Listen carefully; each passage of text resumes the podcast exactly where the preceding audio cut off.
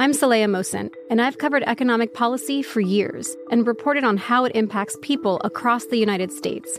In 2016, I saw how voters were leaning towards Trump and how so many Americans felt misunderstood by Washington.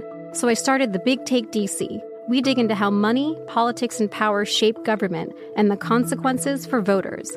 With new episodes every Thursday, you can listen to the Big Take DC on the iHeartRadio app, Apple Podcasts, or wherever you get your podcasts.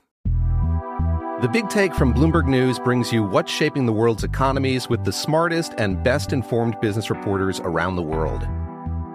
We cover the stories behind what's moving money and markets. And help you understand what's happening, what it means, and why it matters every afternoon. I'm Sarah Holder. I'm Saleha Mohsin. And I'm David Gura. Listen to The Big Take on the iHeartRadio app, Apple Podcasts, or wherever you get your podcasts. If you love sports and true crime, then there's a new podcast from executive producer Dan Patrick and hosted by me, Jay Harris, that you won't want to miss. Playing Dirty Sports Scandals. Each week, I'm squeezing the juiciest details from some of the biggest sports scandals ever. I'm talking Marcus Dixon, Olympic gymnastics, Cain Velasquez, salacious Super Bowl level scandals. Join me on the dark side of sports by listening to Playing Dirty Sports Scandals on the iHeartRadio app Apple Podcasts, or wherever you get your podcasts.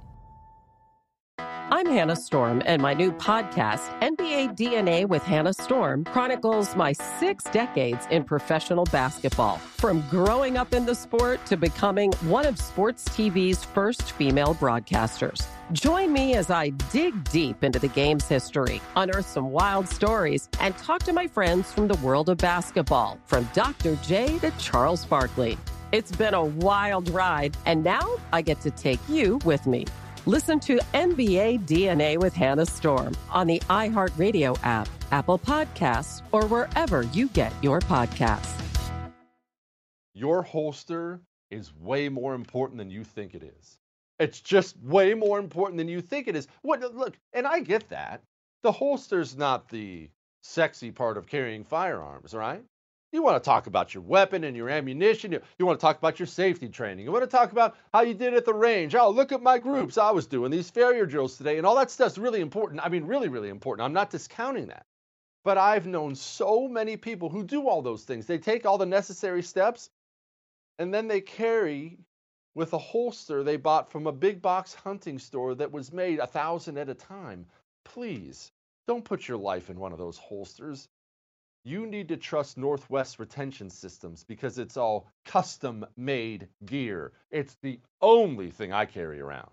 NWRetention.com. That's NWRetention.com. Use the promo code Jesse, get you 10% off.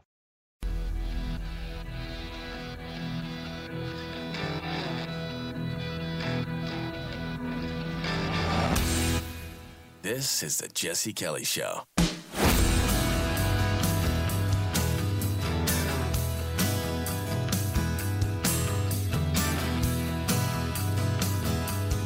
Do you believe in monsters?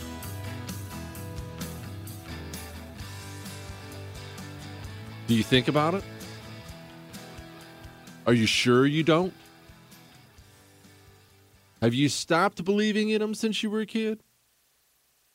Or do you just believe in different ones now? 1959, Russia.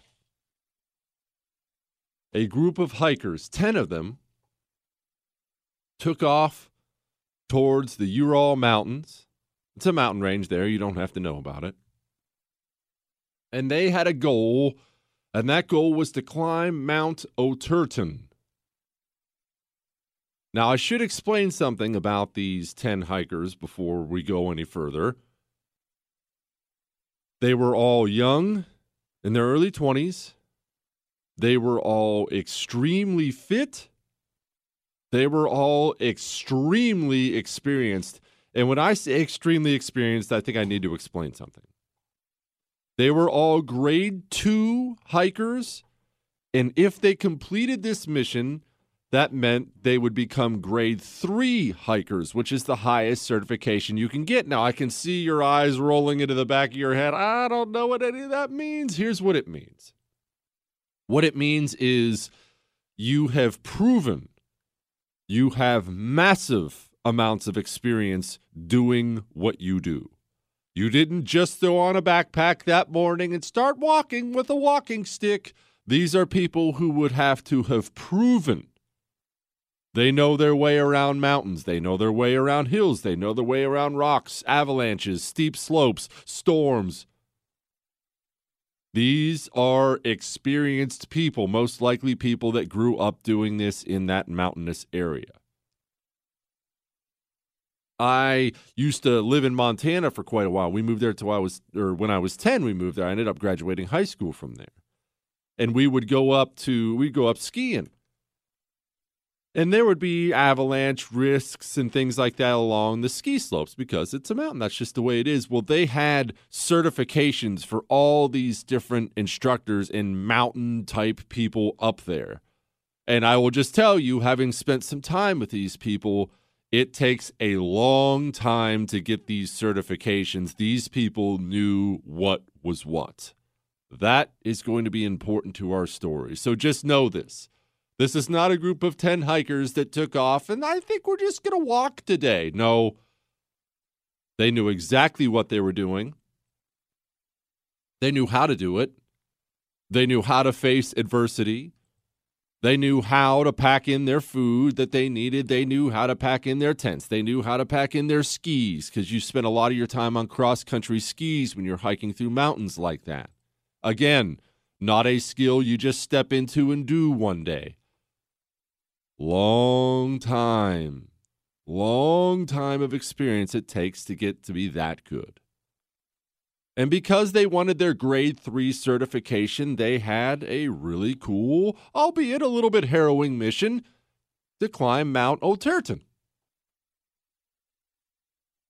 Again, experienced smart people, so they got with their friends beforehand and said, hey, we're taking off here. It's the end of January. If we're not back by mid February, uh, something went wrong. Call.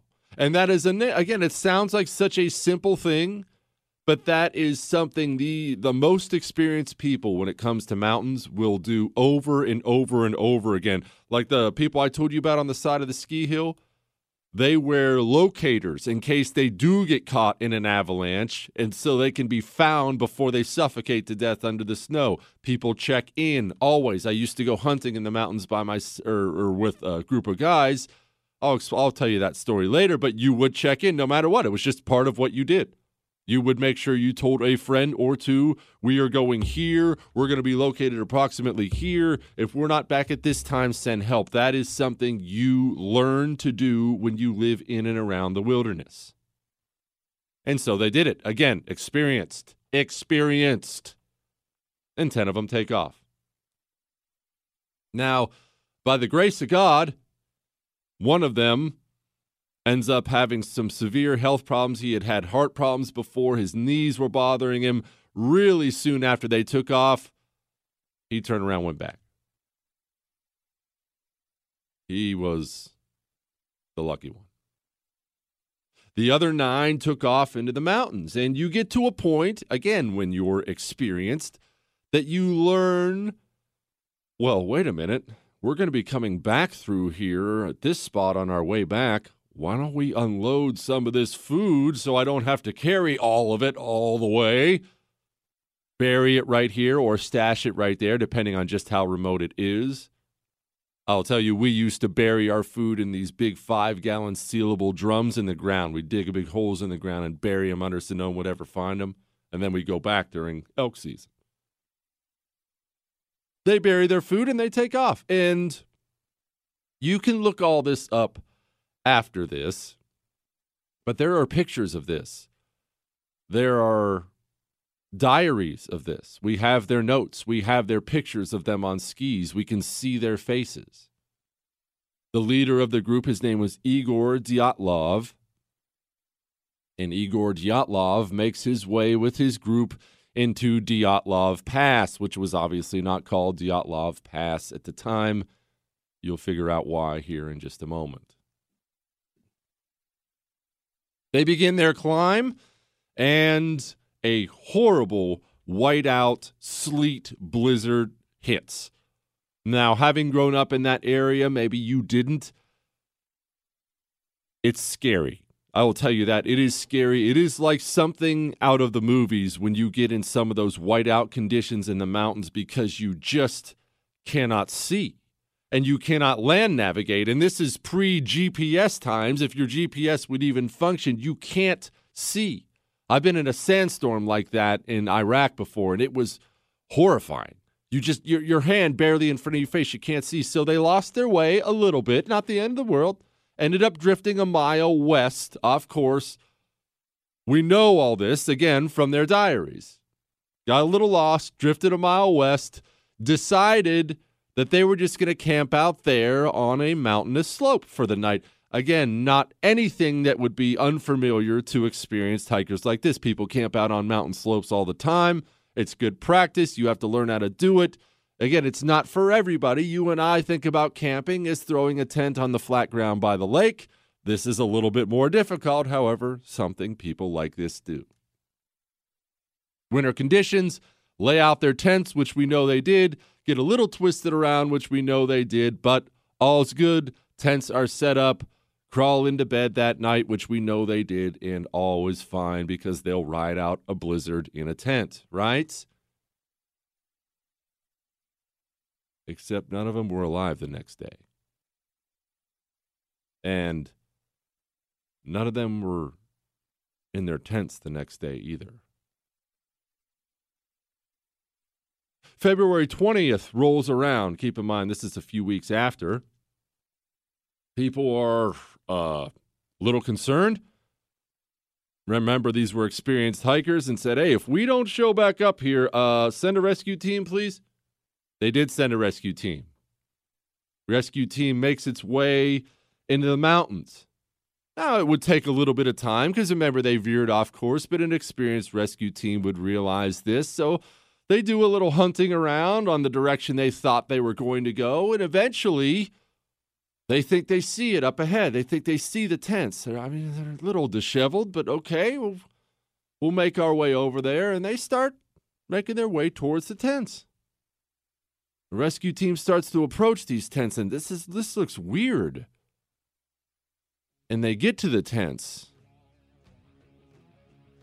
and the tents are empty and the tents have been cut open from the inside. Hang on.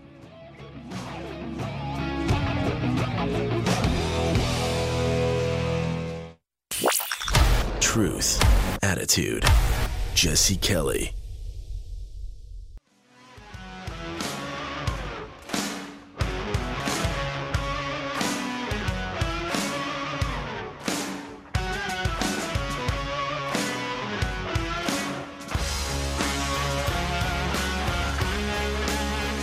They find the tents,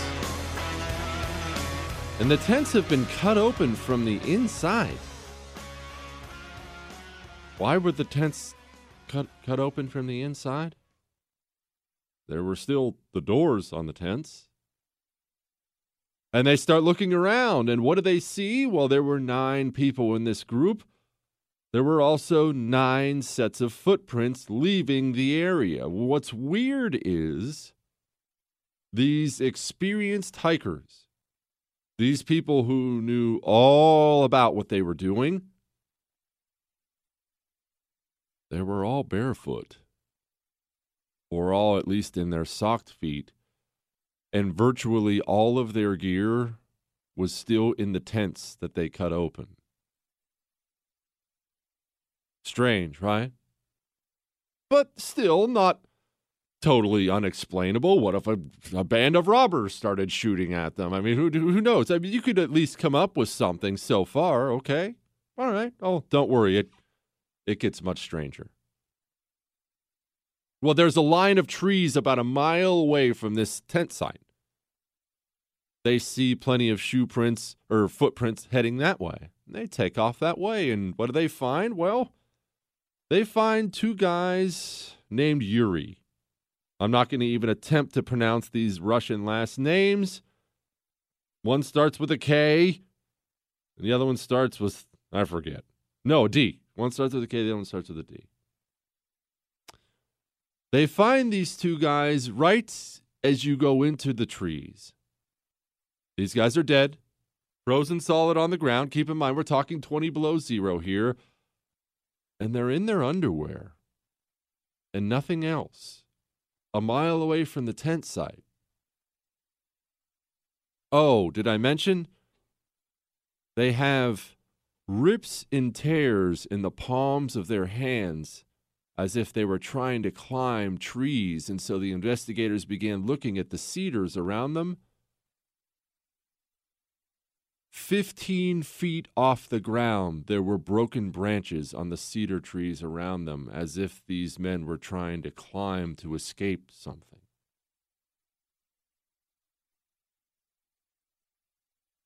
They kept looking because that's that's two down. We got seven more to go. And they found three more a little ways further into the trees. Now, they thought all all five of these people died of hypothermia. That's what they thought, but that didn't explain the fact that one of the next three they found was kind of brown, not just purple. And he had a gray liquid coming out of his mouth. One of the next three they found had head injuries that looked like he fell and hit his head repeatedly. Another one of the next three they found had a baton shaped bruise on her side. Well, that's all extremely weird, is it not? Again, all of them in their underwear.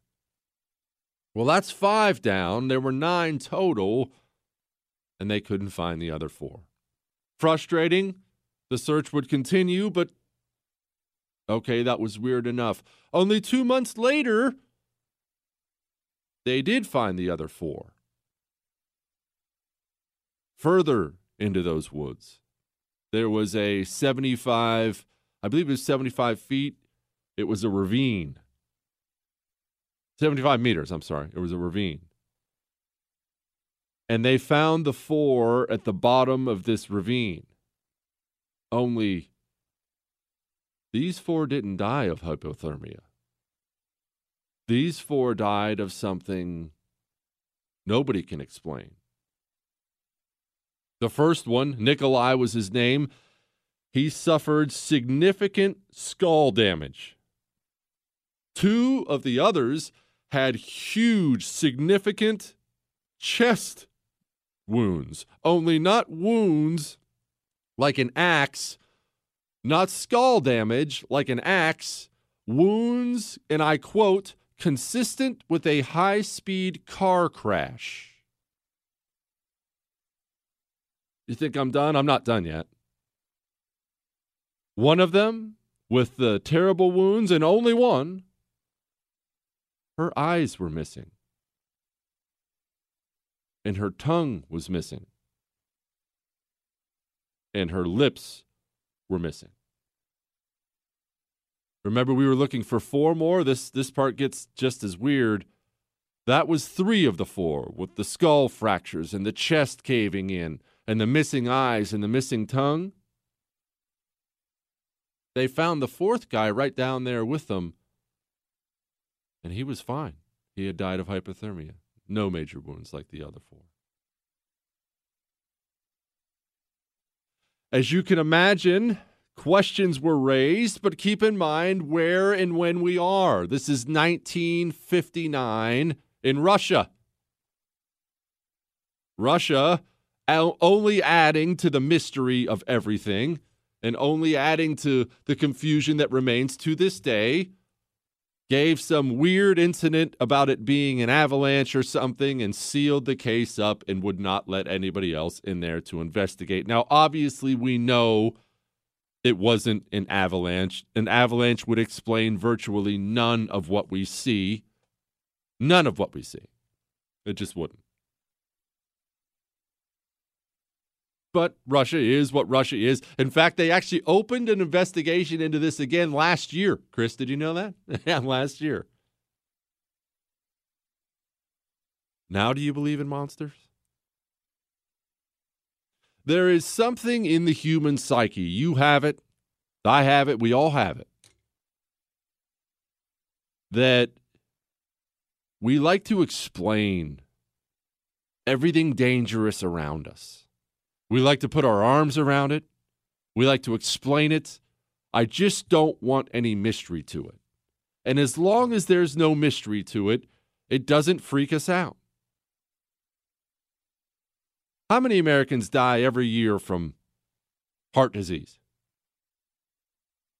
How many Americans die every single year from cancer? Car accident, something, something to, I mean, thousands, right? Tens of thousands. That's just what happens.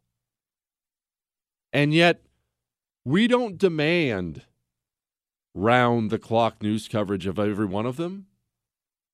We don't sit around demanding government action for every single one of them, do we? When's the last time you demanded government lock everybody down until we figure out heart disease? We're going to lock everybody down until we figure out car accidents. As I said yesterday, you could eliminate car accidents tomorrow. Tomorrow, the United States government could eliminate car accidents. No more vehicles allowed on the road. But you don't. And you don't demand that. And why don't you demand that? The same reason I don't, because I can explain it. I feel like I can maybe try to avoid it. And more than any of that, I convince myself it can't happen to me by accident. Now, if I die of heart disease, it's going to be because I ate three cheeseburgers a day. We let this whole coronavirus thing cause us to do things we would never have done a month ago because it's a monster. And monsters scare us. And that incident I just described is going to creep you out and it's going to haunt your dreams tonight, not because of hikers dying, hikers die all the time, but because you don't want to think about that the next time you pitch your tent with your family by the lake. The truth of the matter is simply this there are monsters everywhere.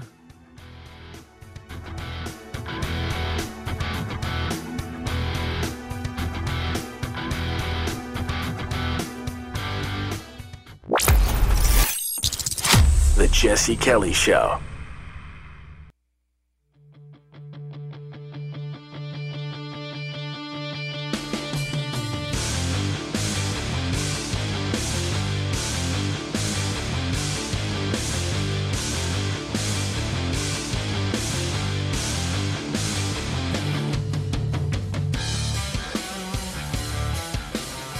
The Jesse Kelly Show staff is now a buzz trying to figure out this mystery. I did forget to tell you one little tidbit. Two of the people found in the bottom of the ravine had radiation on their clothes. Chris and Mitchell think they know what happened. Chris, please, what tell me what you think happened again? Chris says the military. Now, could you specify what do you mean? What do you think the military did? A group of commandos went down there? You think they dropped a nuclear bomb on them? What are you talking about? Well, raising your hands is not an explanation, Chris. Okay, so you don't know what happened. That's the problem. Nothing explains everything, does it? Nothing does. Nothing does. What? A radioactive super bear. You know, honestly, this is one of those incidents that prompts people to talk about Bigfoot, especially with the 15 foot high branches being broken off. People talk about Bigfoot. But I dismiss that not because I don't believe in Bigfoot, even though I really don't believe in Bigfoot. I dismiss that because don't tell me there's a Bigfoot out there and he didn't leave tracks along with the other nine people leaving tracks. Bigfoot have left tracks. A grizzly bear leaves tracks. Let's assume it's a wild animal. Even if it's not, it's a, it's you know, even if it's not quite that wild, it's leaving tracks in the snow. What, Chris? Could have been drugged? these were not people on drugs. These were not people on drugs. Now, these are small, or not small, these are young, healthy, fit people who do dangerous, fit things. These people are not. These people are not on drugs. They're not on drugs. The maybe the weirdest part of it, uh, honestly, the climbing of the tree is probably the weirdest part for me. Two guys in 20 below zero in their underwear trying to climb a tree to escape escape something that might be the weirdest part that's weirder than the chick having her eyes getting eaten out no you say the eyes part's the weirdest i say it's not because that uh, birds could do that and would do that okay you're right it is weird that she was the only one that had okay never mind crap see anytime i come up with an explanation it gets shot down the guys in their underwear, 20 below zero, trying to climb a tree. That's the part that gets me because that's fear. I mean, that is a fear that few people have ever felt before when you're doing something so irrationally insane. I mean, what are you going to do even in your underwear, 20 below zero? Even if you climb the tree, you're going to die within 10 minutes, 20 minutes of hypothermia at those temperatures in your underwear. You just are. That's the way it is but you're so scared of something. And get this, Chris. They cut their way out of the tent. Let's just agree. All right, since we can't agree on anything else, since we obviously can't agree on anything else yet, maybe we'll come up with something during the show. Let's just agree something scared them out of the tent, right? They cut their way out. The only way you would cut, but but the entrance was right. I guess you would have a quick way to cut. Cutting your way out would be quicker than the entrance, most likely, because tents like that. Just to explain to you the boring logistics of it, would have at least a mountain tent like that would have at least I would guess two different zippers in the front. You would have a, like a zipper screen and then a zipper on the outside. So if you slept with the blade right beside you, the fastest thing would probably be to reach up, slice your way out. Okay, why leave the tent though?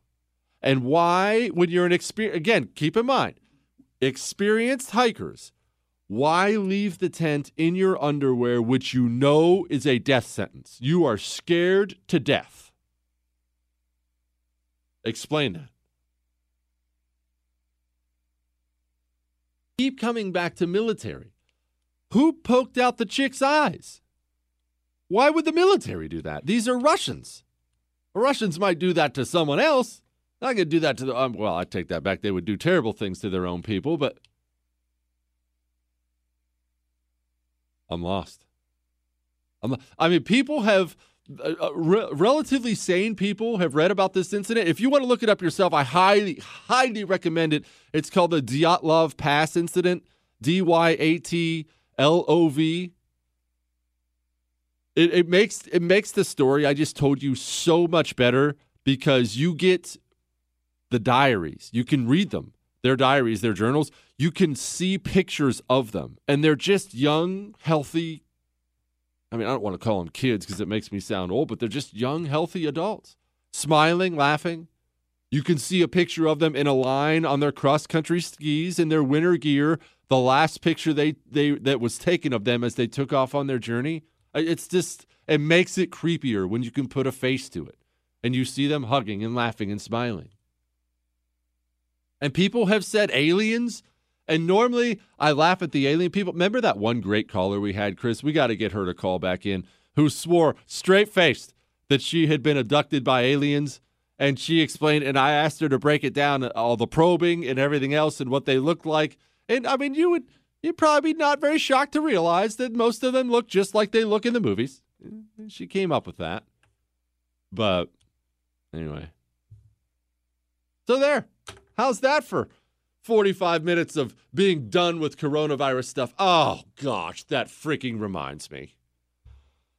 Uh, I have more. I feel like I've had this saga of home maintenance stuff. No, no, listen, listen. I now have a busted piece of tile that I have to repair or replace. Don't just throw your hands up like it's nothing. I don't have any idea how to replace a busted piece of tile. Can I repair it, Chris? Uh, you can repair it? No, hold on. Let me reframe this. I know you can repair it, idiot. Can I repair it? Oh, great. Did I tell you what happened? I forgot to tell you before the show. All right, here's what happened. Now, there's a bit of a backstory to this. Everybody knows whenever you buy the old lady a gift of some kind, especially once you've been married for a while, everybody knows that you you might get heck for it right off the bat if it sucks. And that's just life. You're a dude, don't be a chick about it.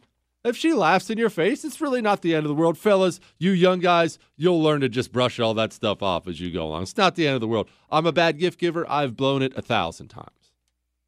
However, women are built differently. If the if the wife gives you something that sucks, at least initially, you must at least pretend to like it. You have to pretend to enjoy it.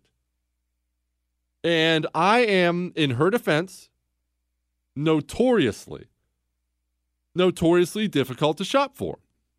There are a couple reasons for that. One, I do not have any hobbies. I do not, and I know what you're thinking. Oh, yes, you do. It's just weird. No, I don't have anything. It's actually a source of frustration for my family. It was for my parents growing up. It is for the wife and kids now. There's nothing outside of work and hanging out with them that I really enjoy doing. I can golf. I have fun with it. I'm not obsessed with it. I enjoy fishing. I'm not obsessed with it. I enjoy a good hike. Not in the Ural Mountains, mind you, but I enjoy a good hike. Just not obsessed with it. I just don't have things I have a passion for. And that's part of being a disassociated sociopath. I do not have something. If you told me I had uh, the rest of the week off. And it's not because I'm some some great worker. I just want to work 90 hours a day. I would actually be bummed. I uh, no, I would like to actually come do my show. What else am I supposed to do? Uh, do your hobby. I don't have one. So that makes it very difficult to buy me gifts. See, I'm not into wood whittling. So I don't need a little what? That's that's a word, isn't it, Chris? Whittling? It's a word. It's not a bad word, is it? It's a family show. All right, hang on. I'll continue to explain. Give me a second.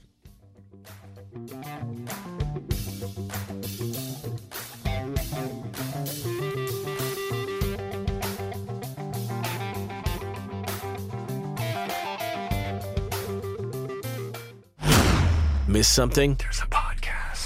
Get it on demand wherever podcasts are found. The Jesse Kelly Show.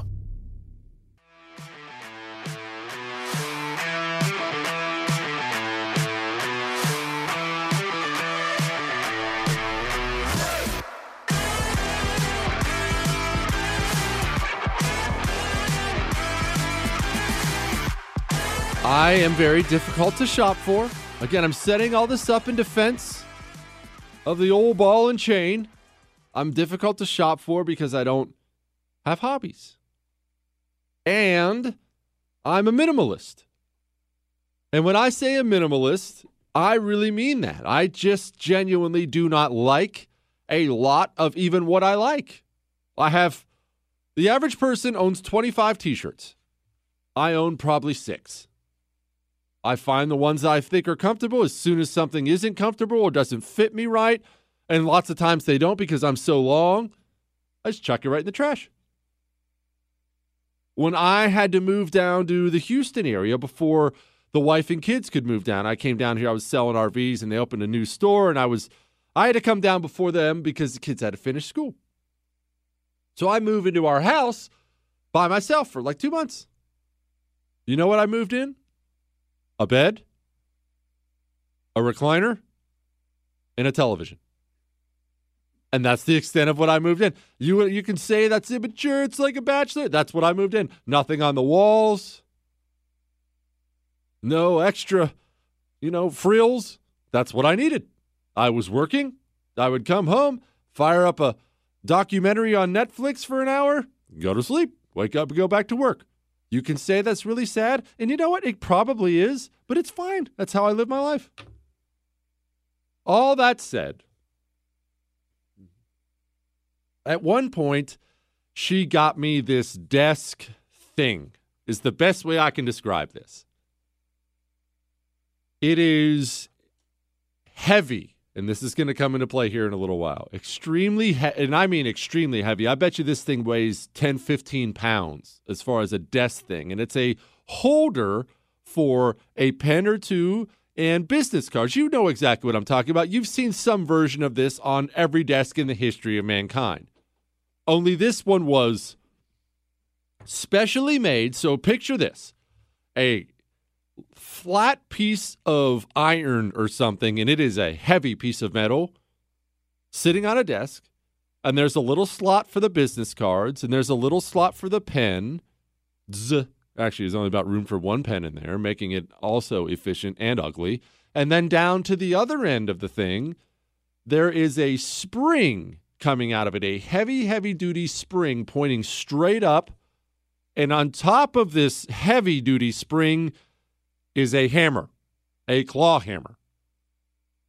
And you can, and people do, grab the claw hammer as soon as you see it and smash it down. And the claw hammer springs back up. And then if you're enjoying yourself or you're a child or an annoying human being, you do it again.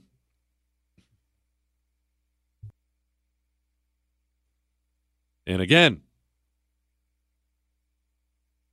And again. Yes, it is a desk thing that holds business cards and pens with an annoying component to it. And it's heavy. And as you can imagine, I was in sales at the time, selling RVs. So part of my job was to bring people into my office, including their children. And what did everybody do? Yeah. After this thing had been the bane of my existence for three or four years, we find out we're going to be moving. This is the Dallas area to Houston area move. So I understand what I'm about to tell you is going to make me sound like a bad person. But let me clarify something. I am a bad person, and I have never pretended to be otherwise, and I will never pretend to be otherwise. I understand that there are a million other radio hosts in the country. And so many of them, and I know them, they're my friends, are genuinely wonderful people. They are good people.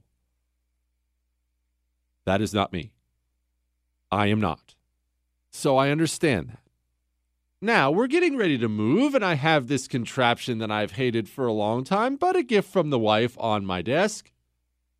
And I should I should mention I am part of the first wave. You see several parts of this office in the Dallas area are coming down to the Houston area because I'm the sales manager, I'm part of the first wave. I have to get everything set up. I'm packing up my desk putting in some sales awards, Chris. No, not to brag or anything, but had some awards on the wall. Throwing in your highlighters, your pens, your business cards, yada, yada, yada. Again, I'm a minimalist, so I don't have a ton to pack on my desk. This is the last time as I'm about to say goodbye to the office, and I look over and I see this hammer business card pen contraption on the desk. And it's moments like this. We all have these moments in our lives. It's moments like this that will determine the kind of person you're going to be. You can look at that desk, at that business card holder that your wife bought you out of her creativity, and you can say to yourself, you know what? I'm taking that with me because it's the right thing to do. Or if you're like me, you can look at that business card holder and say, that freaking thing is staying here. I'm finally free. And you can turn around and walk away, which I did. Only it followed me.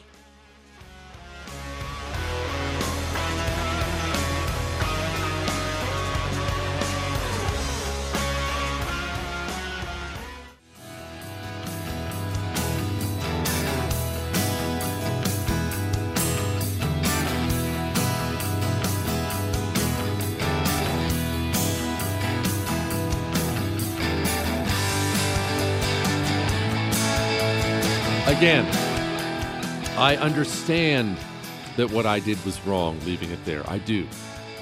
But remember, I'm a minimalist, and so I don't like clutter. I don't like extra things. I'm the guy who chucks out the old, uncomfortable t shirts.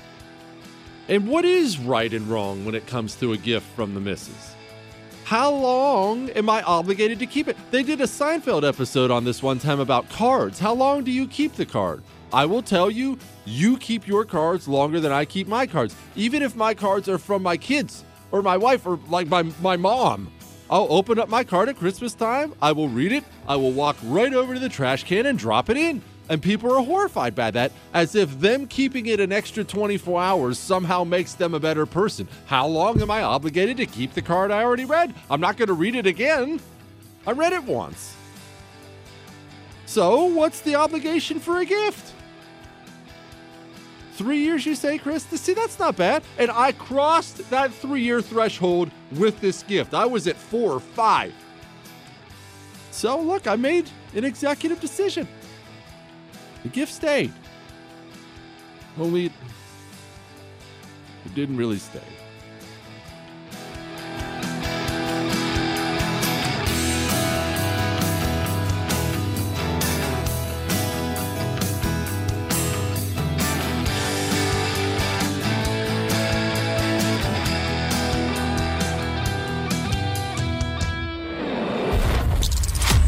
Jesse Kelly Show.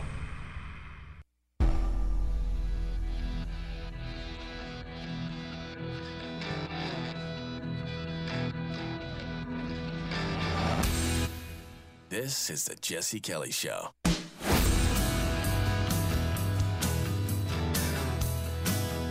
Now, I get down to Houston, I am free of this desk leech. Doing my thing down here. Remember, I was the first wave. And I worked with this guy named Cliff. Wonderful, wonderful human being. Sadly, a very kind and conscientious human being. Cliff is in the second wave. It's down about a month or two after I'm there.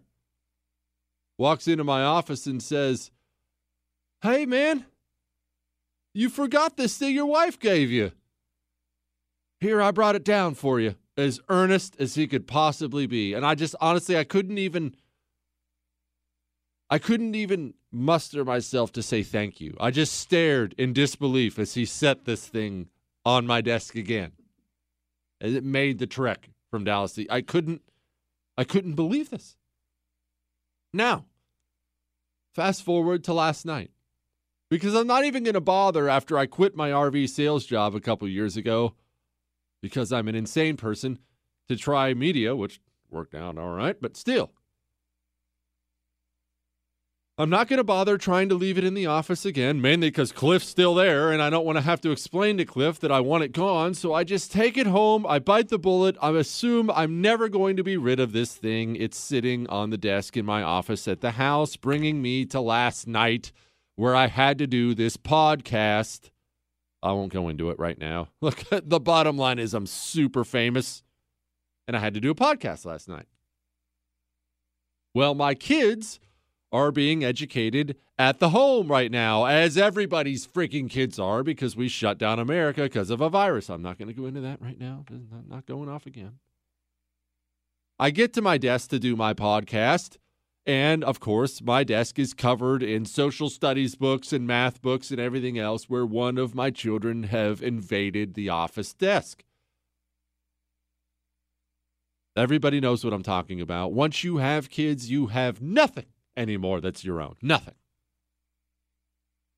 So I have to move some things around the desk. And of course, wouldn't you know it, this 9,000 pound bane of my existence business card holder hammer thing falls off the end of the desk as I'm moving things around and smashes a piece of my tile on the floor. Not only has this thing followed me around my entire life, I mean, I might as well attach it to my rear end at this point in time. It's now breaking things that are going to cost me time and money.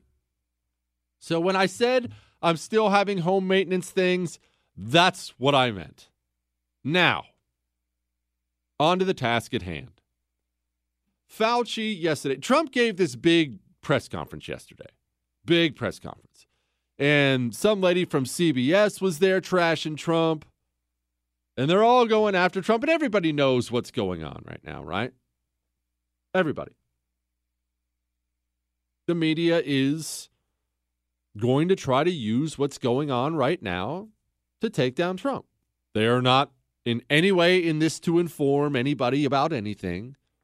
They are out to get Trump. That's why all these press conferences go this way. Well, why didn't you this before? Why didn't you do this now? What did you do? Why are you opening the economy when people are going to die? What are you? What's wrong with you? And uh, look, I have no problem with reporters asking questions, but the reason media popularity has actually tanked below what it was beforehand, before this virus even came out, is because during a crisis, people don't want to hear that. They will excuse that during other times. But when people are dying and 20 million Americans are on the unemployment rolls, nobody wants to see your, oh, I got Trump today press conference. And now they're seriously going after Fauci as well, trying to drive a wedge, obviously trying to drive a wedge in between him and Trump. I'm going to let you listen to this one exchange, and then I'm going to tell you a bit of information that's going to help you your entire life. Listen to this. Uh, the travel restriction is separate. That was whether or not we wanted to go into a mitigation stage of 15 days of mitigation.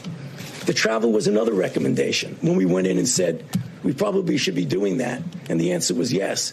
And then another time was we should do it with Europe, and the answer was yes. And the next time we should do it with the UK, and the answer was yes. In this interview, you said there was pushback. Yeah. Where did that pushback come no, from? No, it wasn't. And that was the wrong choice of words. You know what it was? When people discuss not necessarily in front of the president. When people discuss, they say, well, you know, this is going to have maybe a harmful effect on this or on that. So it was a poor choice of words. There wasn't anybody saying, no, you shouldn't do that. Are you doing this voluntarily or did no, the president? No, I'm doing it. I, uh, uh, everything I do is voluntarily. Please don't even imply that. We had to do pre marriage counseling before we got married. We were going to a church in Tucson part of their deal was uh, it's the same story for you probably. Part of their deal well i don't know whether a synagogue does that. You people do that chris? Whatever. Either way before they would marry you they would want you to do some pre-marriage counseling. It wasn't nothing too intense. It was actually pretty laid back. Pastor and his wife want to sit down with you and your upcoming wife at least the first one and they want to sit down and they want to go over, yeah, this is, you know, what the Bible says about this. These are lessons we learned from this. These are this. And it was actually really nice. But they gave us one piece of advice that was the most valuable piece of advice, advice, or at least one of them I've ever had in my entire life. App- applicable to friends, business, marriage, politics, everything. And what they said was, do not put your spouse in a bad light to anybody. And this is what it meant.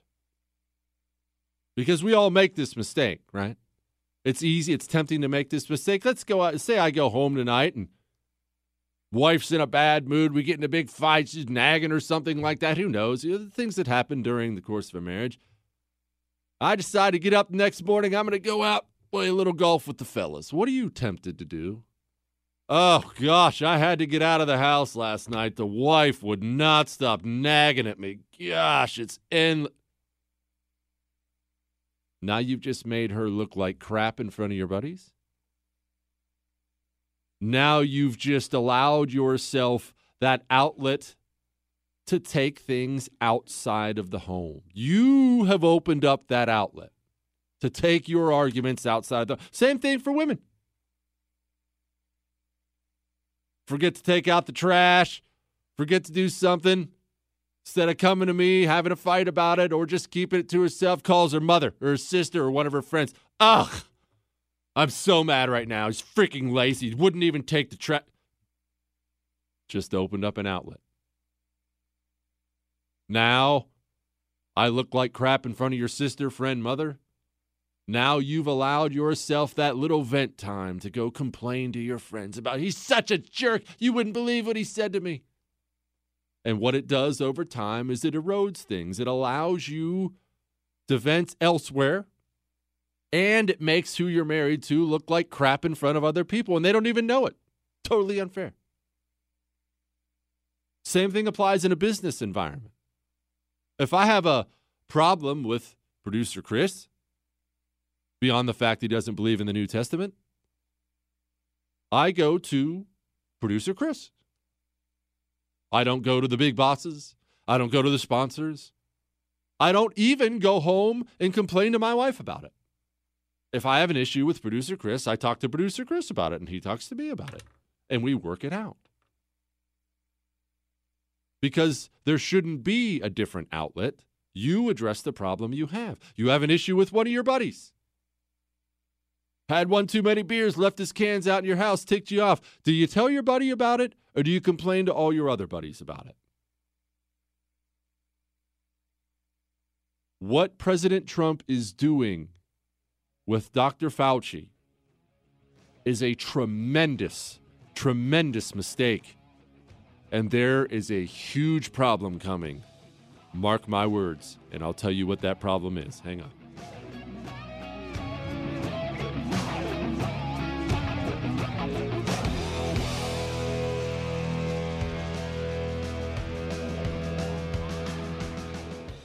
Is he smarter than everyone? Who knows? Does he think so? Yes, yes, he does. The Jesse Kelly Show.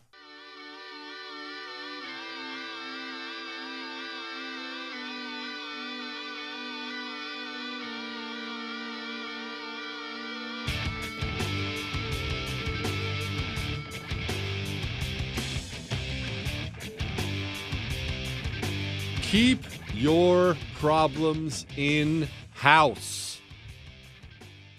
Keep your marriage problems in house. Keep your business problems in house. Keep your political problems in house. When it comes to sports, keep your team problems in your house. So many people need this lesson today. I have no issue at the beginning of this pandemic allowing Dr. Fauci on every cable news network. He was on, you know, things that weren't politically related, like Barstool Sports, getting the word out. Do this, don't do that. I have no issue with it.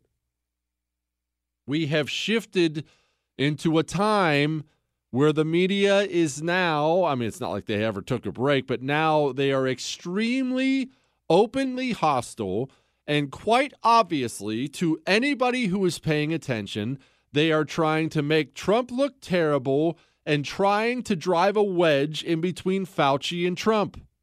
They are. They are not having Dr. Fauci on the cable news shows at night to inform the public. That's why every question is angled in such a way so they can get an answer like the one they just got. Oh, what do you mean you got pushback? Was it Trump? Was it Trump that didn't want to close things down? It was Trump, wasn't it? I bet it was Trump. You would. They're going to succeed. If you continue to let Dr. Fauci take his problems outside of the House, the media is going to succeed. I'm not even blaming him. It's what they do. They're professionals at it. They've been doing it for years.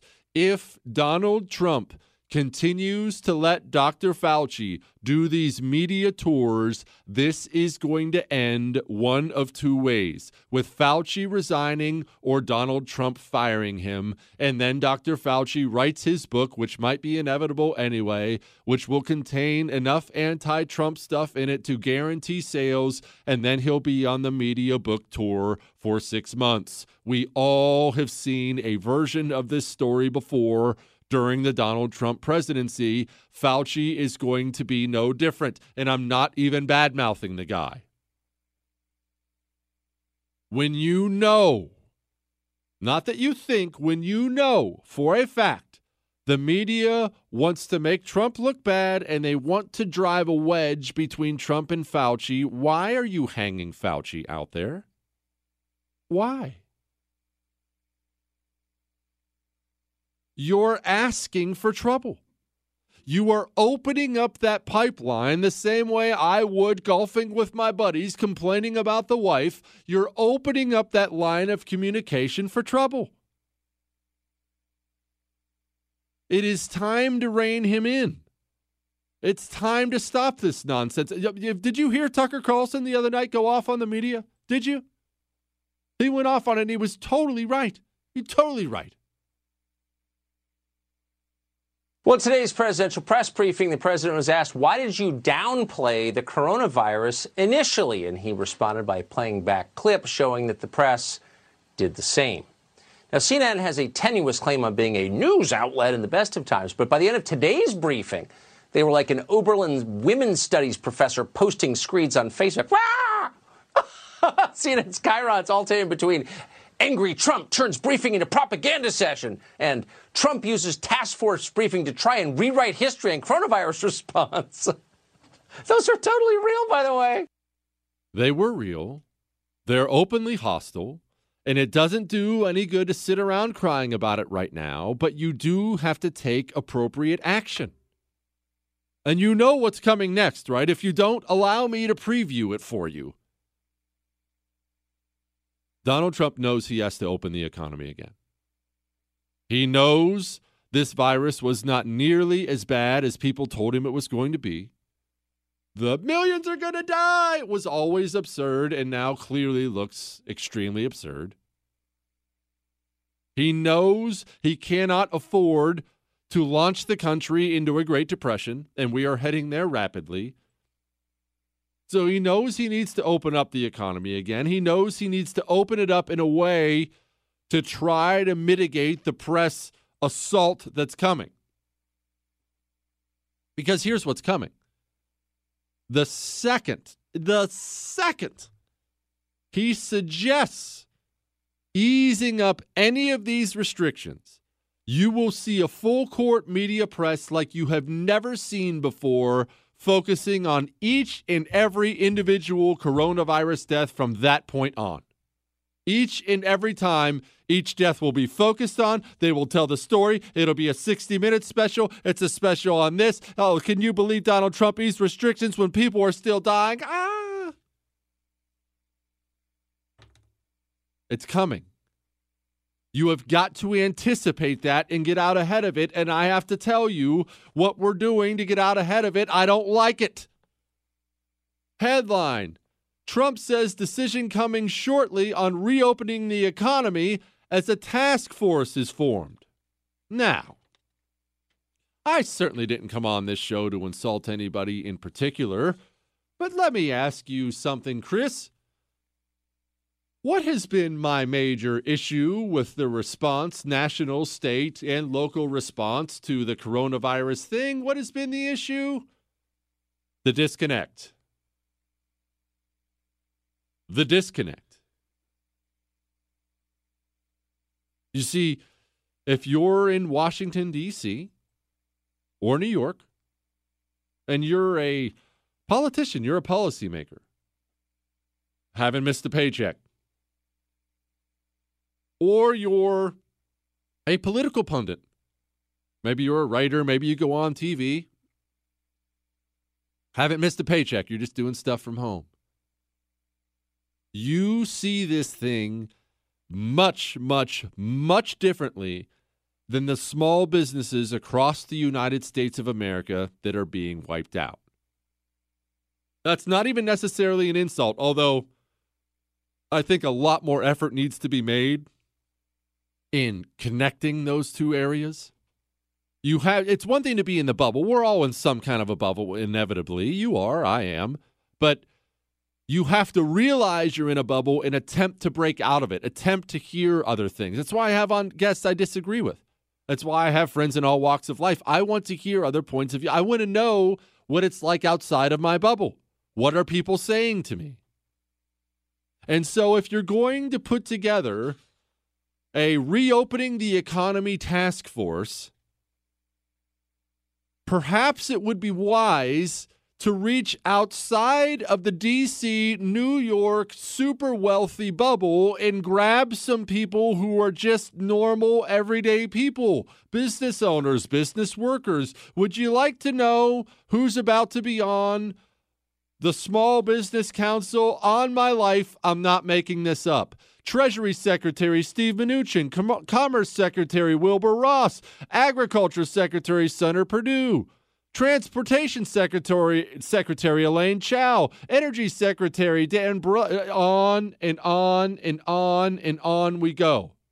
Oh, we even throw in Larry Kudlow, Peter Navarro, Jared Kushner, and Ivanka Trump. We do not have on this list, to my knowledge, a single person worth less than a million dollars. Most or most most are worth several times that. We do not have on this list a single person who currently resides outside of the DC, New York City media bubble. I'm thrilled Trump is reopening the economy. I'm mortified by the absolute swamp creatures we've chosen to be on the council to do so. Yes, we need some of these people on that list, but we need an outside the bubble voice. These are not outside the bubble voices. This defines inside the bubble. This tone deaf response has. Ah, maddening.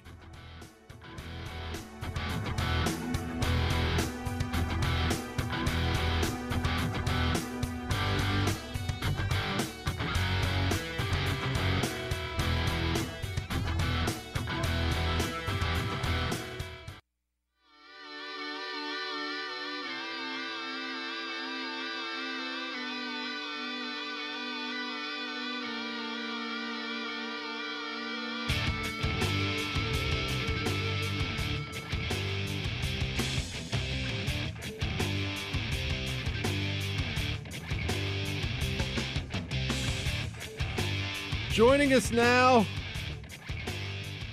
poet, attorney, and writer. He's got a great piece in National Review about the handshake. Tyler Grant. Tyler, first of all, what's what's wrong with the handshake? What are you talking about? Yeah, so uh, hey, good to be back with you. I uh, I'd written a piece.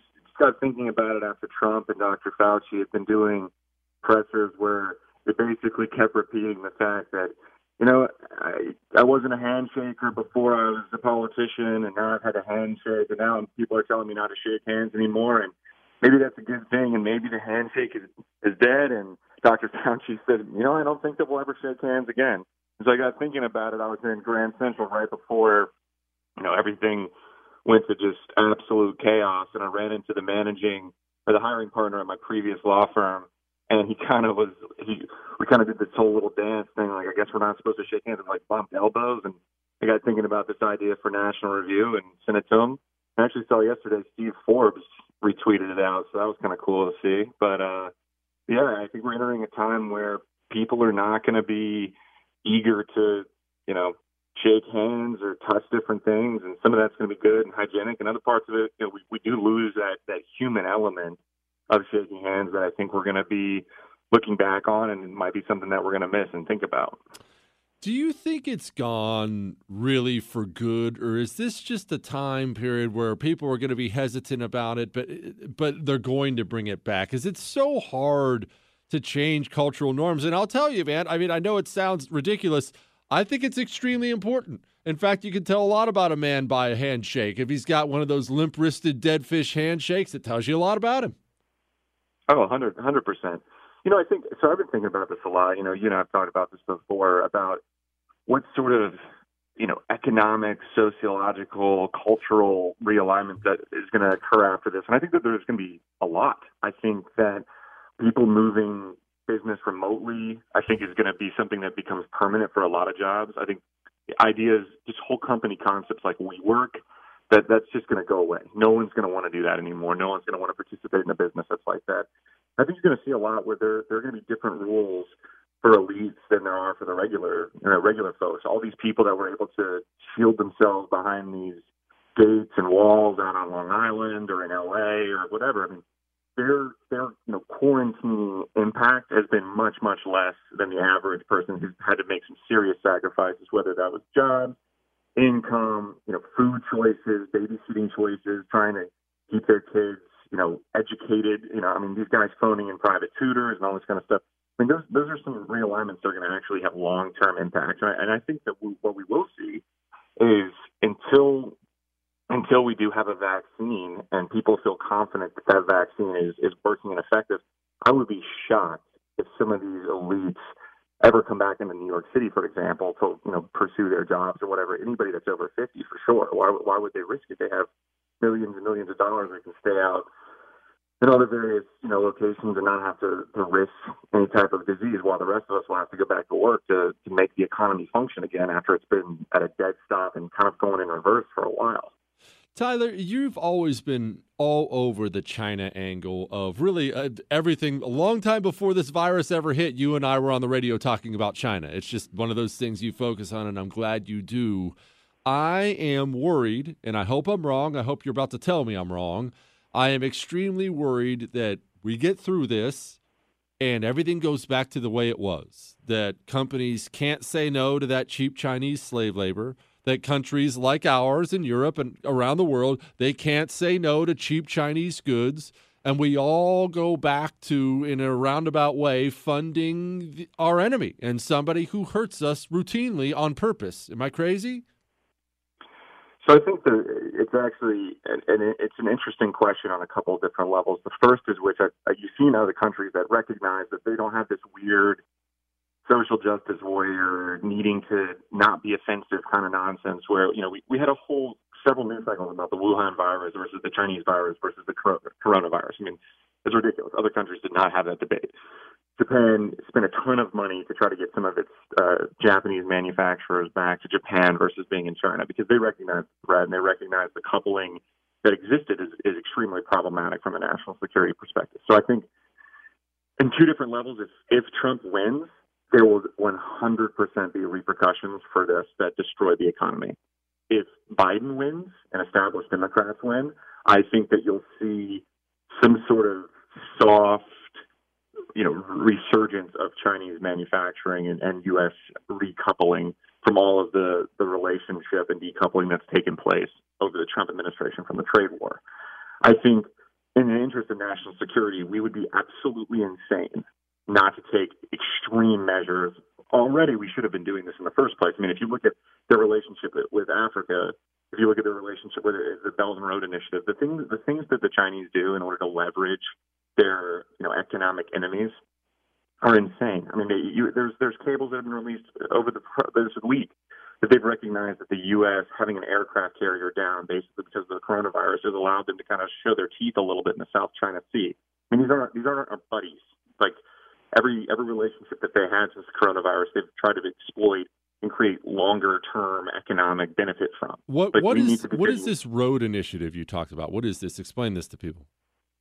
Yeah, so the Belt and Road Initiative is an idea that was launched by Xi Jinping and kind of his his phase three. I forget exactly what he calls it, but it's it's basically a an infrastructural revolution where he wants to make supply chains that all roads lead back to China basically kind of a, a middle kingdom style idea because you know Xi Jinping views himself as a you know he is he is the authoritarian for life in China and he views himself as being one of the great leaders of, of Chinese history that's going to lead them into this like Chinese centric um, century going forward. So the Belt and Road Initiative is sort of a multifaceted approach from an infrastructure perspective where they build roads, bridges, um, supply lines, maritime relationships, ports, all across the world with exclusive relationships with the Chinese. So what they've done in Africa is they've created all these different huge roads bulldozed through like Mozambique, parts of sub-Saharan Africa to get different resources that exclusively serve the Chinese and they get the you know, they send Chinese labor down there, they get the resources, they send it to China, they produce all the different materials and and things that they sell to the world. Same thing port wise. I mean you saw there's there's a whole litigation going on right now from for like a Sri Lanka port where they created a highly leveraged situation in order to seize a, a Sri Lankan port, and that's kind of battling a little bit right now because they want to essentially have just little holds over all the different you know parts of the world so that they can have those relationships, and it, it furthers their economy faster than the rest of the world. What is What's the end goal as if Trump gets these four more years and you said he can hurt them? What can he actually do to them separate from Congress? Because I'm worried about obviously uh, the same thing everyone else is worried about roadblocks being thrown up there. What can he do? Yeah, I mean, I, think it's. I, I think the the argument is is like what, what we've talked about in our prior calls, which is the fact that you have to create a compelling reason for American companies to realize that investing in the United States is ultimately going to be long term beneficial. Number one, and number two, that creating U.S. based companies where we're not um, offshoring all of our resources, our manufacturing capabilities, all of our jobs, but that's a national security problem that American companies can solve by simply just saying no to these ridiculous demands. Yeah. And I think the easiest example is the NBA when they say, "Oh, hey, you know, don't don't criticize the you know our our treatment of Hong Kong," and the NBA just said, "Nope, we're you know we're, we won't say anything. We're Yeah. just going to zip it on up. No, because we don't want to lose it. I mean, what are they going to do? Tyler Grant, So- attorney, go read his handshake article. It's outstanding at National Review. Tyler, I appreciate you giving us some wisdom today, my man. All right, thanks. See you. Be good. That was smart stuff, Chris. Not just for me for once either.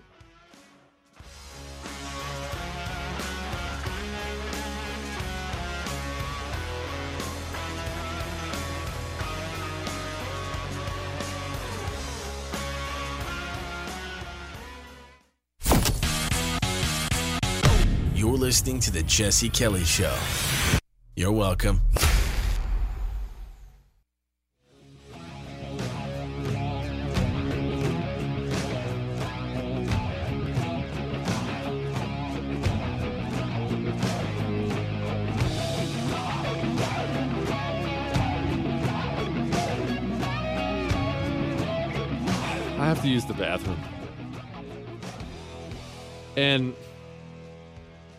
I need to clarify a couple things. Obviously, everybody heard my Thailand dysentor- dysentery story the other day. So you have a brief window into my thinking. Now, before you send me your emails, and you're welcome to email me about anything always, jesse at jessekellyshow.com. It's jesse at jessekellyshow.com. Again, I get so many, I probably will not be able to respond. If you send it, I will read it. I read every email. You can ask producer Chris. He gives me every single one of them. I read every email. I check them all out. Jesse at jessekellyshow.com. So again, don't be writing me though and calling me a big girl because I'm not this huge germaphobe. I'm not walking around right now with a mask on and gloves in a bodysuit. However, because so many people out there, not you, mind you, but so many people out there are disgusting savages. I do not like to use public restrooms. Now, I'm not talking about the urinal. I'm a dude. It's no big deal. I go use the urinal. I wash my hands with soap. I then leave the bathroom. I am talking about the other thing you have to do in the bathroom. Not the most comfortable subject, Chris, but we're an open book on this on this show, are we not? And I do not like doing it in public. It's not something I won't do. It's something I do not like doing. I have some certain techniques I use. When I say techniques, I mean I have certain locations that are almost always clean. That it should an emergency arise, I will go to these locations. I've elaborated on the show before about that. Am I going to tell you? No, because I think I'm worried you're going to ruin those too. So I'm not telling you about it. I'm keeping that to myself. Maybe one day I'll divulge that information. It ain't going to be today. But when I'm at work, I like to go to the other floors. You see, we are in this skyscraper here, the iHeart Studios in this absolute skyscraper. And you have to have a key to get to various floors in the building. So if you work on the third floor, you don't necessarily get access to the seventh floor or the 20th floor, whatever it may be. Somebody, by the grace of God, screwed up when they programmed my key and it gave me access to all the floors of the building. I am not supposed to have access to all the floors of the building. I do have access to all the floors of the building. And guess what? There are floors with virtually nobody on them, and the bathrooms are sparkling. Absolutely sparkling. So, if nature chooses to call while I'm here at work, I have options, or I should say, I had options, and it was so glorious. I won't tell anybody what the floors are. I won't tell anybody how I get up there, but everybody else has to hump on down to the hall to the disgusting, you know, radio studio. And these radio people are such foul beasts. I realize it's the same in a lot of offices, but someone will throw out some five day old donuts in the kitchen and they're gone in five seconds. And the bathroom's filthy. It's just everything's filthy and gross. So I had my special floors where I could go up should the need arise. Because of this freaking coronavirus thing, they have cut off my floors, Chris. I walked in yesterday and I do the little beep beep thing with my ticket, with my uh, ticket, with my key. It's denying me. They have denied me access to my other floors. And the question is obviously, I know this is coronavirus related. I'm sure the one or two companies on those floors have shut down, so they just locked down the floor. When they turn them back on, is my key going to give me access again to those floors? Or did they discover me and cut me off? Because you know they track that stuff. You know they track who's going where because each key has this electronic symbol on it, an electronic label. Whenever I get in the elevator and swipe a key, they know. And so somebody out there has too much time on his hands. I'll tell you what happened. And he's going through the various security protocols of the building. And all of a sudden he sees Jesse Kelly, radio host. What in the world is he doing for 45 minutes at a time on the 15th floor? What, Chris? What do you guys rush? I don't rush. That's why I won't go during the show. I'm not going during the break. If I go, I'm hunkering down for a while. I'm going to get some prep work done. I'm I'm hanging out for a bit. So, either way, I've lost access to those other floors, which caused me to think about obviously not the worst bathroom experience I've ever had, but one of the worst bathroom experiences I've ever had. Everybody heard the worst one. Everybody heard the Thailand dysentery story. I'm not going to relive that right now because I'd like to eat again today. But I had one just as bad in Denver's airport. Now, I'm actually not ripping on Denver or Denver's airport. I love Denver. If you've never been, highly recommend it. It's like this gorgeous city surrounded by mountains, and it's pretty clean. And it's got look like almost all beautiful places. It's gotten overrun by leftists now who are just crapping all over the place. But J- Denver's a sweet place, and for being a Rocky Mountain city, the weather's actually pretty balmy. It's not bad there. Like Denver's just awesome. And I even like their airport. Why? Because every airport is only as good as its food options. However, there at least was a fatal flaw with the Denver airport. Hang on. You know, a lot of people go to college for seven years. I know. They're called doctors. This is the Jesse Kelly Show.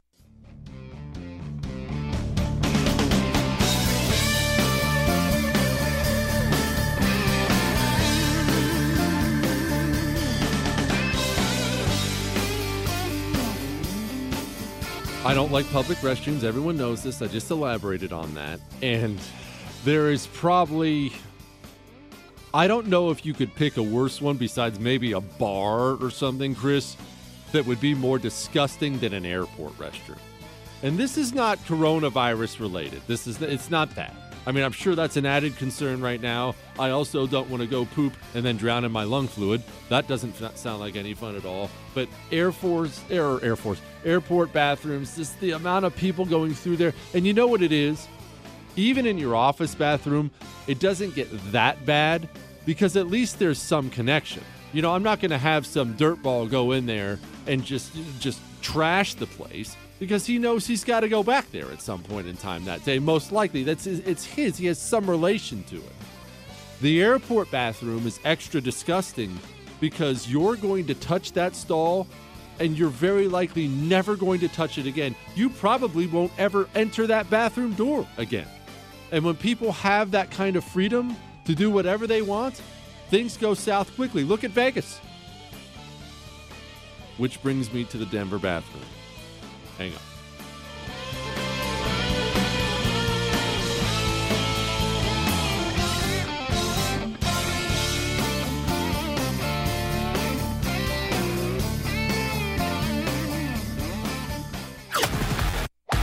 Jesse Kelly.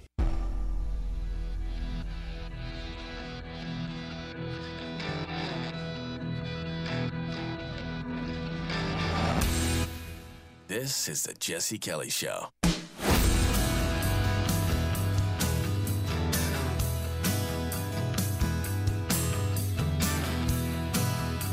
I roll into the Denver men's room, and as you know, it was a requirement. I had to go.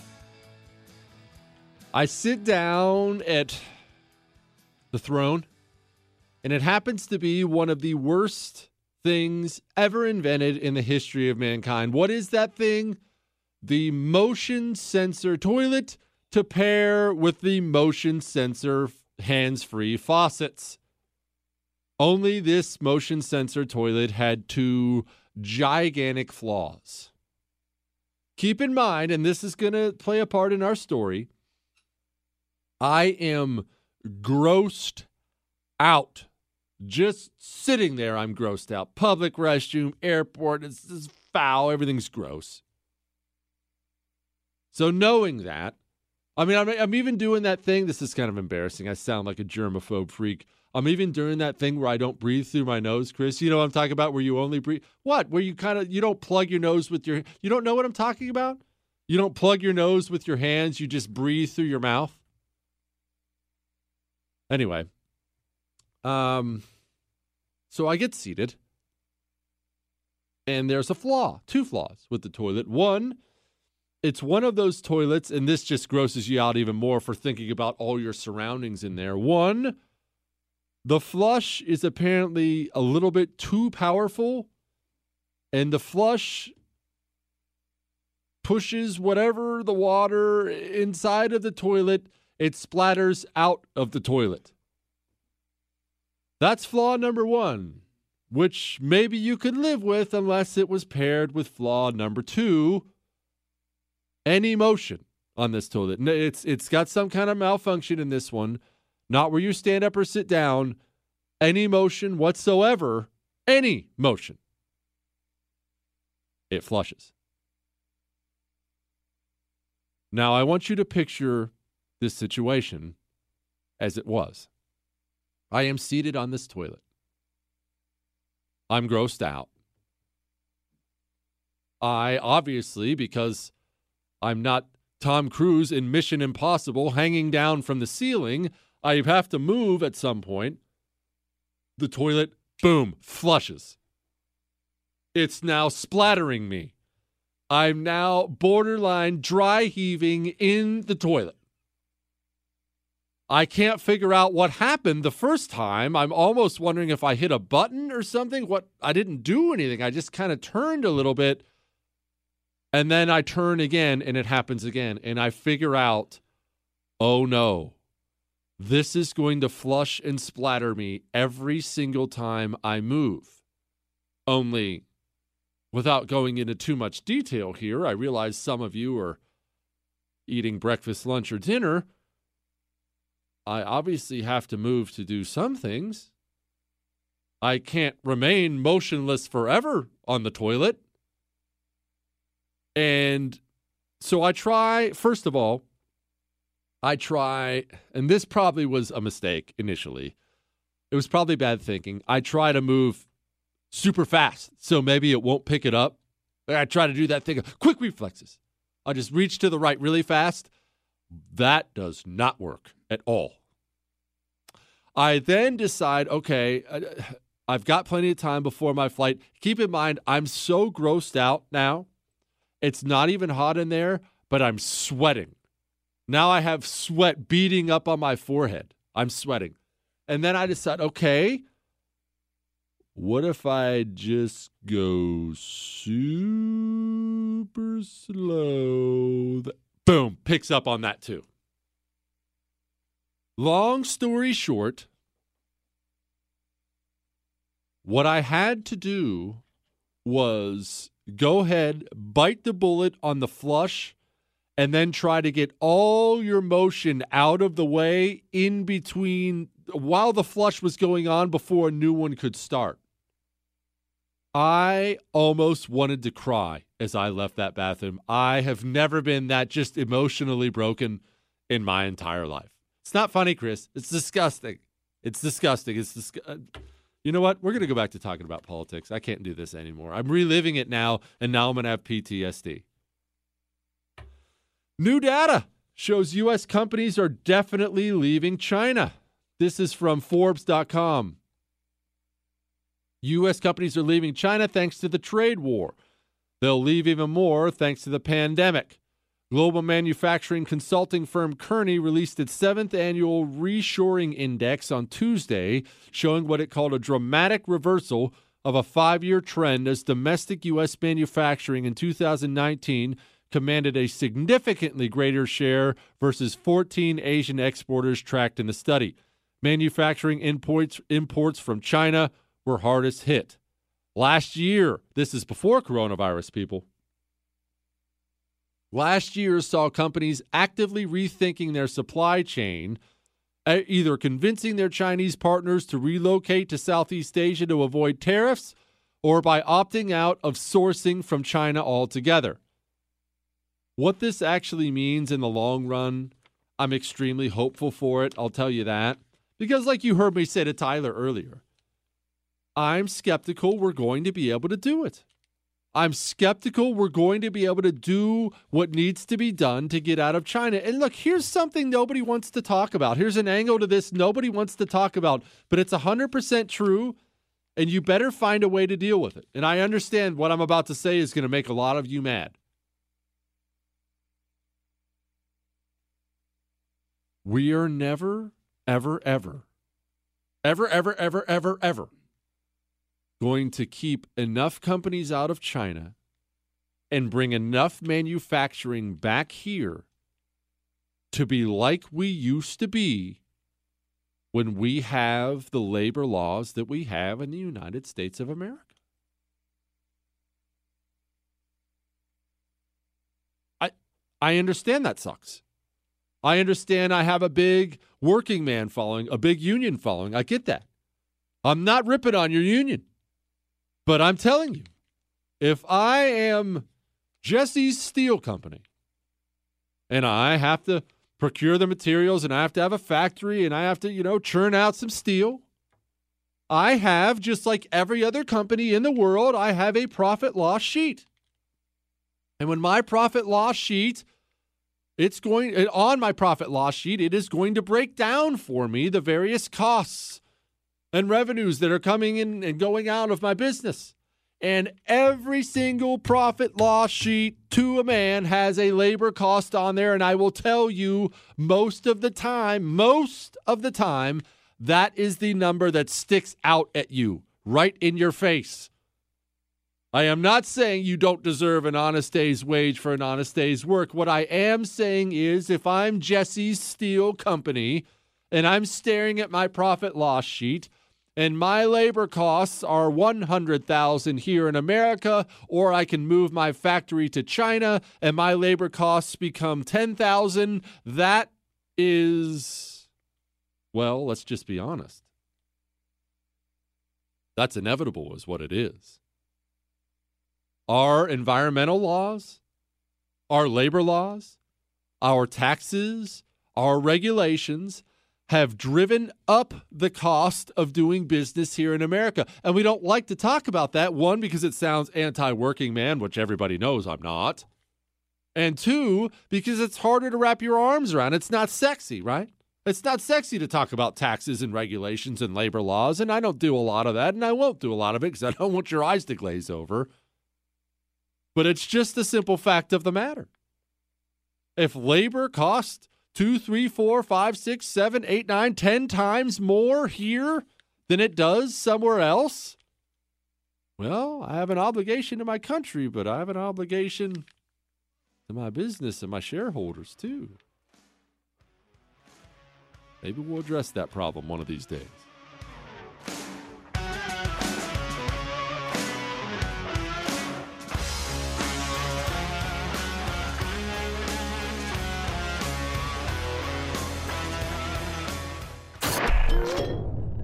This is the Jesse Kelly Show.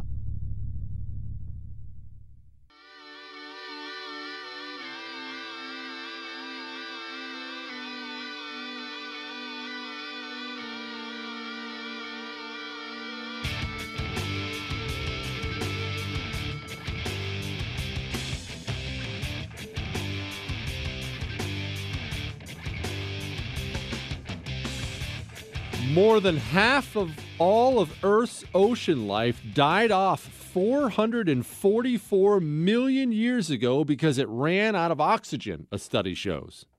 Well, first of all, they have no freaking idea. just stop making up random stuff. They have no freaking idea at all. Second of all, how's that a bad thing? Have you seen the absolutely horrifying creatures in our ocean, the ones that are still there now. You know, in, uh, sperm whales, grow up, Chris. Sperm whales, they hunt these giant squids. Do you know how big giant squids get? They're like as big as the squir- the the the squirm whales, the sper- the sperm whales. And sperm whales will suck in this gigantic bit of oxygen and they will swim down into the depths of the ocean and have these massive brawls with giant squids like something out of a freaking Godzilla movie. I love the ocean. I enjoy it. I swim in it. I dive off boats into it. I snorkel. I scuba dive. I body surf. However, it is absolutely horrifying it is absolutely horrifying. That's part of the reason I love it. I have to tell you, it's part of the reason I love it. What, Chris? They're 33 feet long? Gosh, that is horrifying. And that's like that's part of the reason I love it. It gets the old motor running. It gets the blood flowing. I'm scared to death of it. It's terrifying. And I love these people I have no idea why I'm talking about this. I love these people who say, and it's always some, you know, marine biologist or some some shark expert. You'll be watching Shark Shark Week on Discovery Channel or whatever channel it's on. I think it's Discovery Channel. You'll be watching Shark Week, and it'll be, you know, a, a, an hour long episode of when tiger sharks attack and it'll be, you know, well, I've I lost both of my legs, and well, I got to see my friend's head bitten off in front of me, and it, it's all these horrifying stories about there's blood in the water, and there was screaming, it hurts so bad, and you're just sitting there with your jaw hanging open, thinking, wow, that's the worst experience ever. And you know what you get? You always get this marine biologist come on after that, and you know I'm right, and he says something like, look. It's just a case of mistaken identity the shark thinks that the surfer is a seal, and that's why the shark attacked you. Well, yeah. I what does that have to do with anything? What does that does the fact that it's an accident is that is that going to provide some sort of comfort as the tiger shark's teeth are separating my upper torso from my lower torso? Am I going to be drowning into the bottom of the ocean in my own blood and ocean water and saying to myself, well, look, he just screwed up. It's not a big deal. I did they hear themselves. It would be like saying, well, I mean, somebody broke in my house tonight and killed me with an axe. And somebody standing by the bed saying, look, he just sleepwalks and does this. It's nothing to be afraid of. How does that help the situation at hand? If the animal, which is a gigantic eating machine, can kill me and will kill me because he thinks I'm a seal, that's no comfort. I'm dead just the same. If anything, it's more terrifying. I would almost rather he purposely be going after me. Well, he just thought I was a seal. I guess it's my day to go. That's no comfort at all. It's absolutely no comfort at all. The ocean's horrifying. Speaking of horrifying, we opened up today's show talking about the mysterious, creepy Dyatlov Pass incident. D Y A T L O V. Dyatlov Pass. Took place in 1959. If you missed the opening of today's show, you're going to want to hear it. The podcast is available of the entire show pretty close to after the show. I mean, almost immediately after on Google, Spotify, iHeart. It's an easy way to listen to it on iHeart. Apple, if that's your thing, you're an iPhone guy. It's all right there on the it's all right there in the palm of your hands. If you ever catch an opening, today's would be one of the ones you need to catch. But speaking of the mysterious thing, danger I like it. To an extent, I like it. And I talked about, uh, when I was talking about the Dyatlov Pass incident, the elk hunting thing. And let me explain what we used to do. And let me just tell you, for you city slickers out there, you need to get a guide, a professional guide, if you're ever going to try to do something like this. But we were extremely experienced. And there's something about the wilderness and the mountains that's great because it's remote and because it's dangerous. So what we would do is we'd find an area where we knew we were going to elk hunt later on that year when it became elk season. And we would pack a bunch of mules because mules are best to pack gear on. We would pack a bunch of mules with all kinds of gear. We're talking food, toilet paper, all this stuff. We'd load them down and we'd hop on horses and you'd, you know, run a mule behind you, just like you see in the John Wayne movies. You'd run a mule behind you and we would ride up into the mountains. And then we would bring shovels along.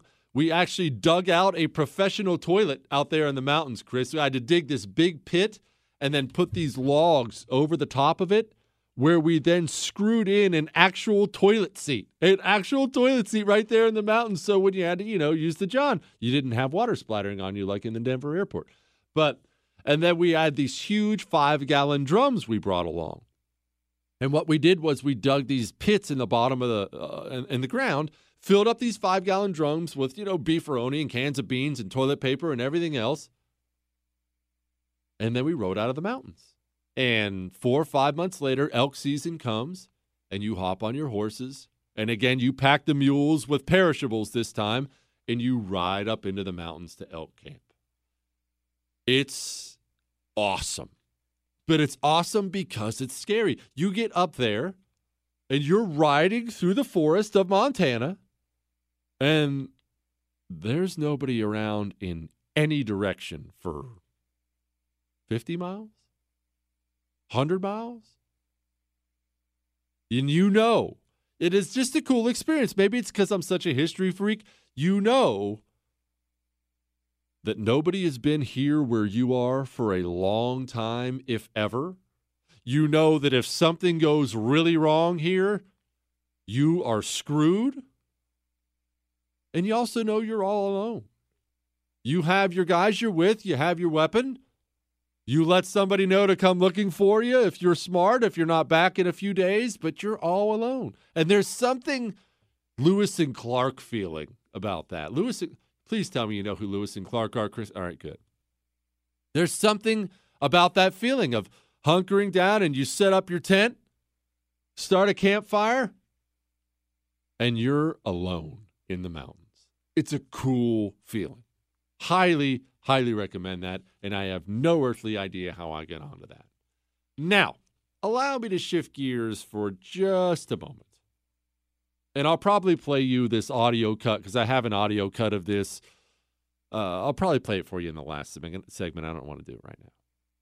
But there's a media guy, one of the various media contributors out there. He went on CNN and he essentially did a, well, you deserve coronavirus if you voted for Trump kind of a thing. That wasn't what he said verbatim. I'll play you what he said verbatim in the end. And what's happened is have you ever known somebody bitter? You have, undoubtedly, right? Divorced dude, divorced woman, feminist, whatever form bitterness takes. You've known somebody in your life that's bitter. Maybe they even had any every reason to be just bitter, let themselves get stuck in that trap. Maybe you're bitter right now. Nothing destroys the clarity of your thinking like bitterness. Nothing does. And nothing is less appealing in another human being than bitterness. Hang on.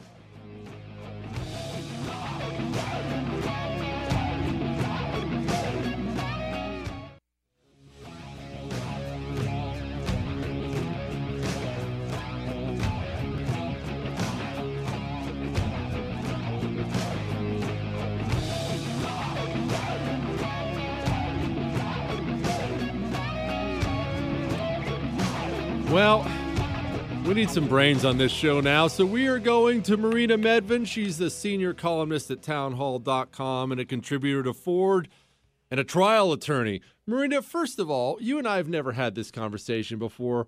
Why trial attorney when there are all kinds of other different kinds of attorneys you could be? Do you just like to brawl it out or what? Actually, yes. Mm-hmm. That's is more fun. That's the least surprising thing I've ever heard. Now, what kind of cases, like, I don't understand the law field at all. What kind of cases do you take? Do you refuse them? Do you take everybody? What? What? Well, you can't take everyone because you have to actually budget your time for clients. Uh, but I particularly do criminal defense. Ooh, that's good because I'm probably going to need one of those soon. What? What? How does one? You're drinking a lot during your coronavirus quarantine. Yes, yes. Uh, I, oh, yeah. You know, I, I make it a habit to break as many laws as humanly possible. You know what? Speaking of the quarantines, how are you dealing with the education of the kids during this time? Because I will tell you, I understand uh, there are a million other factors going on out there right now but people are not talking enough about the stress at home that parents are going through figuring out how to, you know, do algebra again. Well, I've actually invested quite a bit of time in educating myself on how to educate my daughter. So I've spent quite a bit of time already leading up to this working with her on every possible subject just because my school was very weak in everything. And so for me, I was prepared just because I've done this before.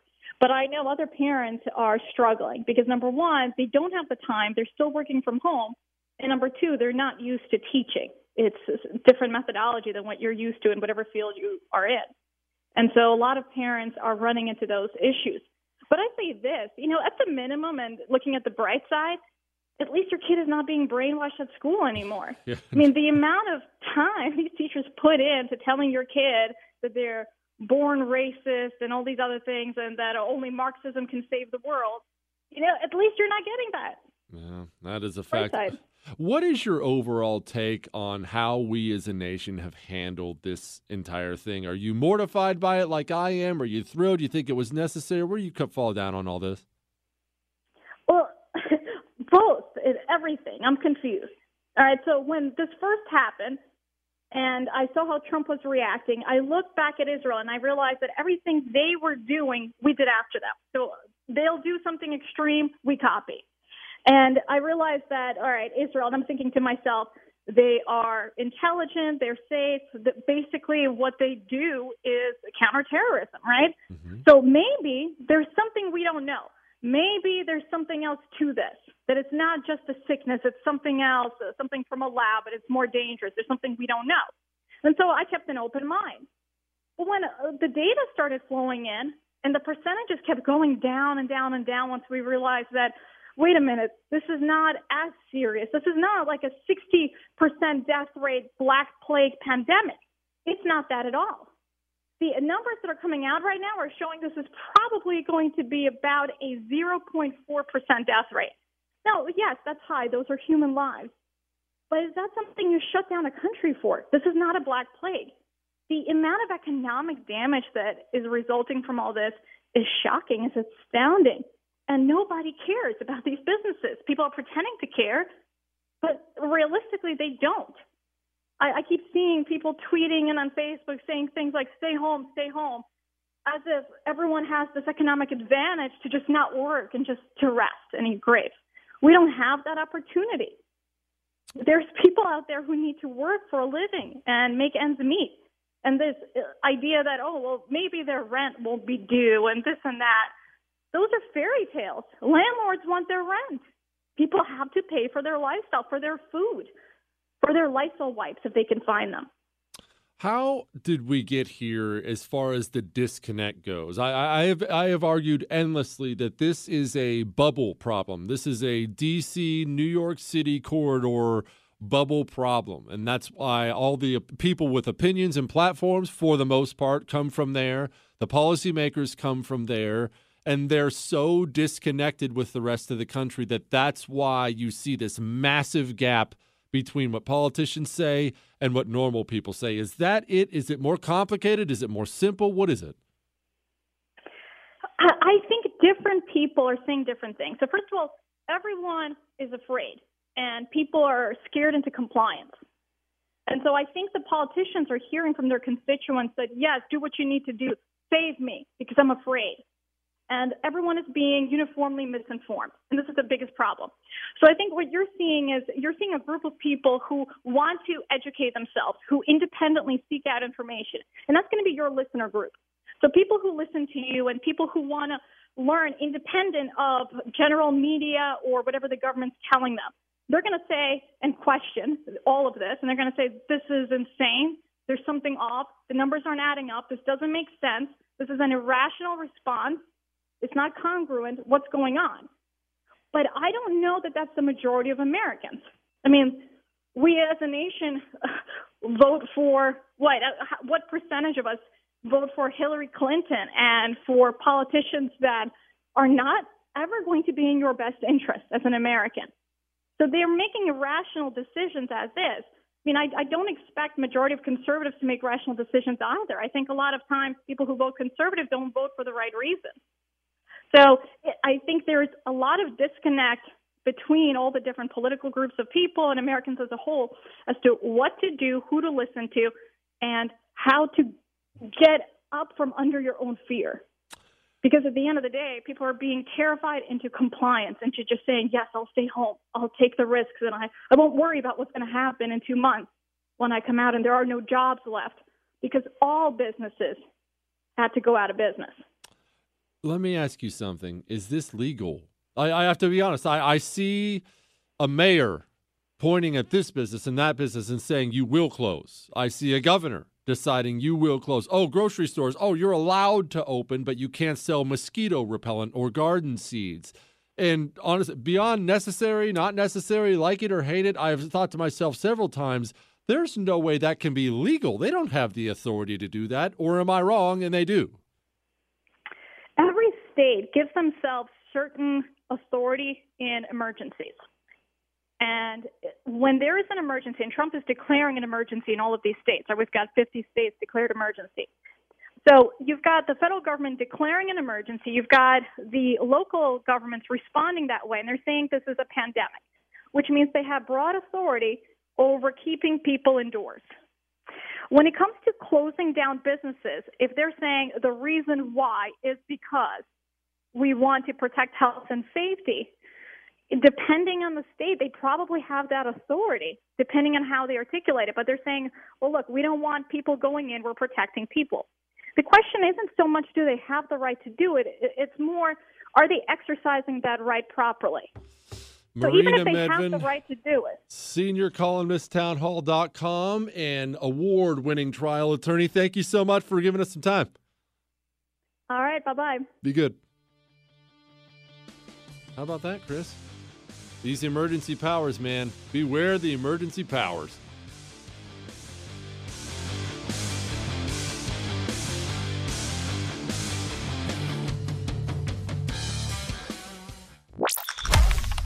A little stocky?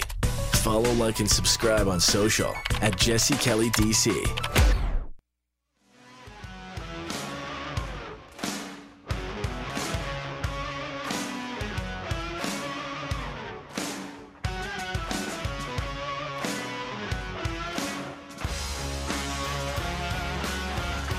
Producer Chris had a rare great point during the break that we still have Biden Trump debates to go into. We still get to witness those, and that is going to be, Chris, I can't decide if the country's going to love it or hate it. And here's what I mean by that. Obviously, everybody's going to watch, everybody watches those debates. you know we're going to watch too because it's fun. But even Democrats are saying everybody can see what's happening with Joe Biden right now. Everybody can see it. It's genuinely sad. Yesterday, I'm not even going to play the audio for you. Yesterday, Bernie did like a side by side video thing where Bernie was obviously in his house, Biden was in his house, and Bernie did this thing where he was endorsing Joe Biden, which is the thing everybody does when they drop out. They endorse, you know, the guy who's going to be the guy. At one point, after Bernie endorsed Joe Biden, and they're just talking back and forth on camera, Joe Biden quite obviously, as an answer to the question that Bernie just asked him, looks to the side and reads his answer to Bernie's question off the teleprompter that he has beside him on the camera. He can't even answer basic questions live. He has been resting during this entire time because you're not out there campaigning. You're not flying around. You're not traveling to and fro, meals, shaking hands, kissing babies, giving speeches. You're not, this is the ultimate relaxation campaign for any presidential candidate. He should be in tip top shape. He cannot give a basic interview without just completely losing his train of thought 10 times, misspeaking. I mean, the guy is re- in really, really bad shape. He's in such bad, such bad shape. I, of all people, have backed off of making fun of him. It's it's genuinely sad. Democrats have come out and said, "Come on, man, we can't do. Look at this. Come on, we can't do this." It's genuinely. Uh, who hasn't known somebody or known someone who knows somebody going through these issues later on in life? It's it's awful to watch old people go through it. It's freaking awful. It's awful for them. It's stressful for them. That's why Biden yells at everybody now. It's awful for their loved ones to see. It just sucks. And this guy is going to be the Democratic nominee for President of the United States of America as his brain slowly becomes hot mush. Which brings me to the debates I just talked about. Donald Trump is, well, Donald Trump is a horribly tempered junkyard dog. And what I mean by that is Donald Trump attacks everybody. He gives no quarter to anyone. Oh, your Gold Star parents who just lost your son in a war, but you attacked me? Up, I'm blasting away both barrels. Oh, you're John McCain. You hate my guts. I hate your guts. And you attack me? I will stand up and say that I actually like people who weren't ever captured, which is one of the most mortifying things anybody's ever said. Even Trump's most hardcore supporters are like, "Oh gosh, yeah, that that was that was too far." He will, like I said, he's the junkyard dog. He's going to 100% bite the mailman and get you sued. And in that moment, you hate that junkyard dog. At the same time, He's going to tear a robber's throat out one night as he tries to break in and hurt your kids because he attacks everybody. Everybody. What I'm saying to you is you have to picture what's coming. Donald Trump is going to be standing on that debate stage with Joe Biden. And the Biden campaign people, they know what the situation is. They know how bad he is. So they'll do everything they can to try to shield him from that. But look, this is an inevitability. You cannot duck a presidential debate when you are your party's nominee. You simply cannot. Can you imagine how that's going to go? Even if you're one of these people who hate Donald Trump, I'm not, but even if you are, the guy is good on his feet. That's why he's so great at those campaign rallies. He gets up there, gives two hour speeches, and he's working the crowd, and he's good on his feet. It's what he does well. A lot of people are not. Even professional politicians are not. This, you, it's one of those things you have it or you don't. He's up there in his wheelhouse. He's up there doing what he does well, and he's squaring off against Joe Biden, who's going to misspeak and screw things up 9,000 times and Donald Trump is not going to be merciful. Donald Trump is not going to let it go.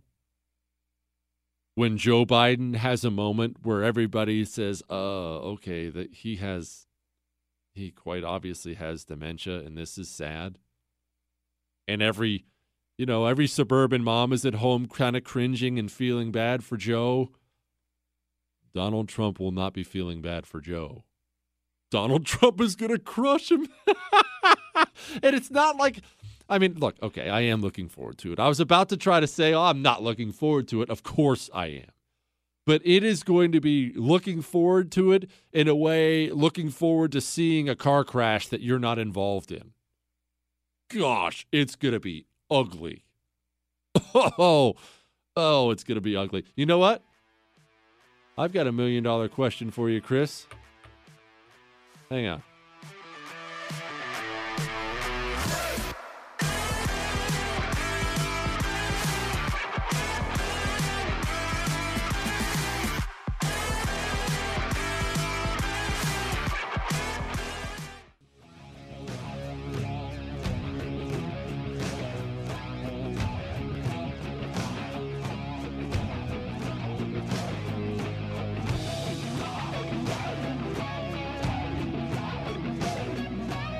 So here's the question, Chris, and I bet you they're going to do this, or at least try to do this. You know, you can't hide him from the debates,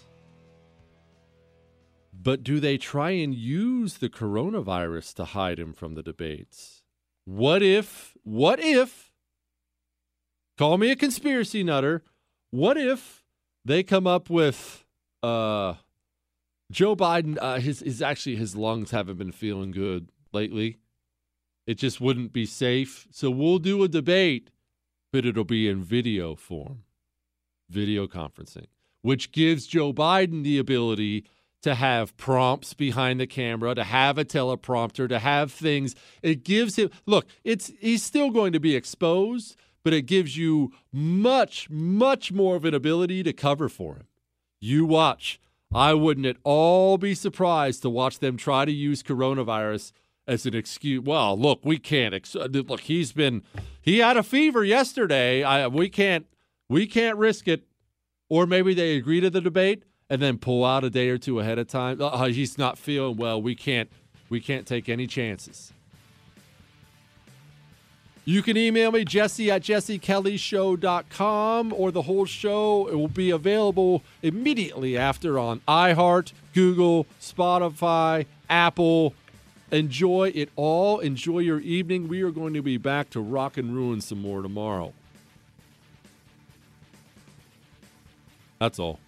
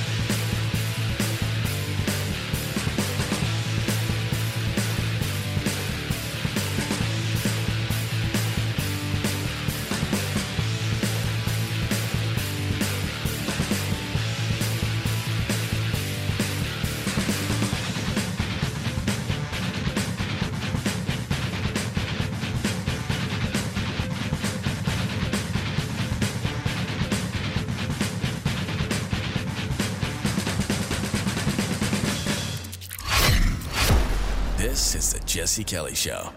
You don't have to dip forever. You know that, right? You don't have to smoke forever. And the reason I say it like that is I have been that guy. I, have been that guy. I dipped for so long. And what would happen is I would decide I'm going to quit. Ah, it's bad for me. I'm going to quit. I'm a man. I don't need any help. I'm just going to quit cold turkey. And I would fail time and time and time again. I tried things like the patch. That didn't work. Gum, sunflower seeds. I, I tried it all. It's just a matter of finding the right thing to help you quit. That's Jake's Mint Chew. Go, put in your dip. Just make sure it's Jake's Mint Chew.